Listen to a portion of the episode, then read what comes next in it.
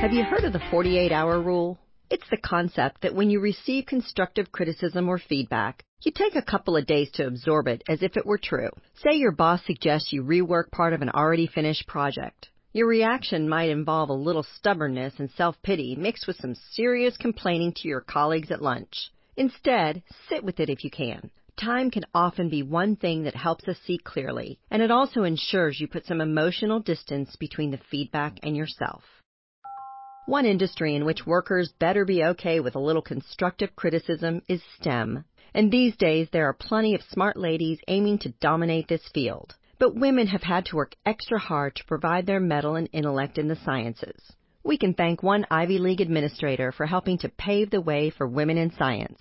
In the early 1900s, Edward Charles Pickering, director of the Harvard Observatory, replaced his passionless male research assistant with his own maid, a woman named Wilhelmina Fleming. It turns out Wilhelmina totally killed it at the job. So much so that this smarty pants ended up working at Harvard for 34 years. The move was such a success that during his tenure, the director ended up hiring more than 80 women to compute and catalog data. Today's Woman to Watch follows in the groundbreaking footsteps of the many brilliant female researchers who came before her, standing on the edge of discovery while also working to ensure more women enter the field and become prominent scientists in their own right.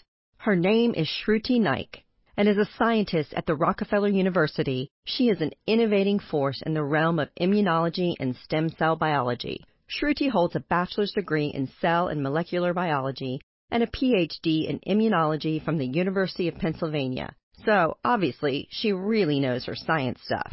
But let's break down how her important work is positively impacting humanity. Shruti's research involves figuring out how stem cells can help treat inflammatory skin disorders like psoriasis and eczema, conditions that affect millions of Americans. Part of Shruti's crucial research has already had a major consumer impact. Her work, along with the work of other scientists, led to the recent FDA ban on antibacterial soap in the U.S.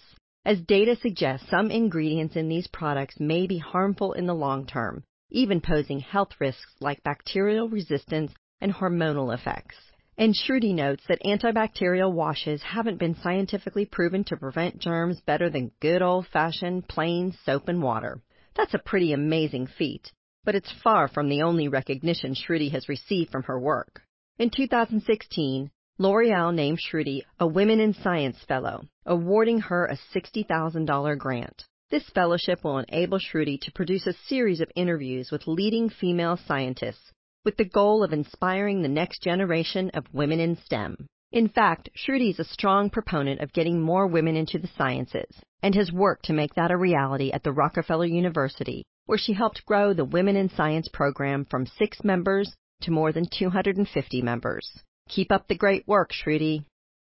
With Shruti Naik in mind, today's quote comes from scientist and Nobel Prize winner Gertrude B. Elion. She said, Don't be afraid of hard work. Nothing worthwhile comes easily. Don't let others discourage you or tell you that you can't do it. In my day, I was told women didn't go into chemistry. I saw no reason why we couldn't. This is Melinda Garvey signing off until next time. Remember, ladies, empowered women empower other women. So share on the dot so more women can have a voice. Thanks for getting ready with us.